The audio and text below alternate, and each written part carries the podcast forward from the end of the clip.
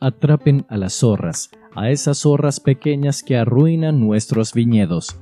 Cantares 2.15 Una pequeña espina puede producir un gran dolor, una pequeña nube puede ocultar el sol, las zorras pequeñas arruinan nuestros viñedos, y los pequeños pecados dañan al corazón vulnerable. Estos pequeños pecados hacen sus cuevas en el alma y la llenan de cosas tan detestables para Cristo que Él ya no seguirá teniendo la comunión cercana que tenía con nosotros. Ni siquiera los grandes pecados pueden destruir al cristiano. Sin embargo, hasta un pecado pequeño puede hacerlo sentir miserable. Jesús no andará con su pueblo a menos que éste no quite todo pecado conocido de su vida. Él dice, si obedecen mis mandamientos, permanecerán en mi amor, así como yo he obedecido los mandamientos de mi Padre y permanezco en su amor. Juan 15:10. Es más, hay algunos cristianos que muy raras veces quieren disfrutar de la presencia del Salvador. ¿Cómo puede esto ser así? No hay duda alguna que para un niño vulnerable es penoso estar separado de su padre. ¿Eres tú un hijo de Dios que se siente satisfecho de seguir viviendo sin contemplar el rostro del Padre? ¿Qué?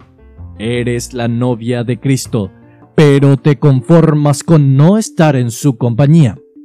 Entonces tu condición es muy triste, porque la esposa pura de Cristo se lamenta como una paloma cuando su compañero la abandona. Pregúntate qué es lo que ha apartado a Cristo de ti él oculta su rostro detrás de tu muro de pecados, un muro construido tanto por pequeños guijarros como por piedras grandes. Los grandes mares están constituidos por pequeñas gotas de agua y las grandes rocas están conformadas por diminutas partículas. Del mismo modo, el mar que te separa de Cristo puede estar lleno de las minúsculas gotas de tus pequeños pecados, y la roca que casi hace naufragar tu barca puede haber surgido de la diaria acumulación de pequeñas celdas de arrecife de coral compuesto de pecados ínfimos. Si deseas vivir con Cristo, andar con Cristo, ver a Cristo y tener comunión con Cristo, ten cuidado con las zorras pequeñas que echan a perder las viñas, porque nuestras viñas están en cierne Cantares 2.15.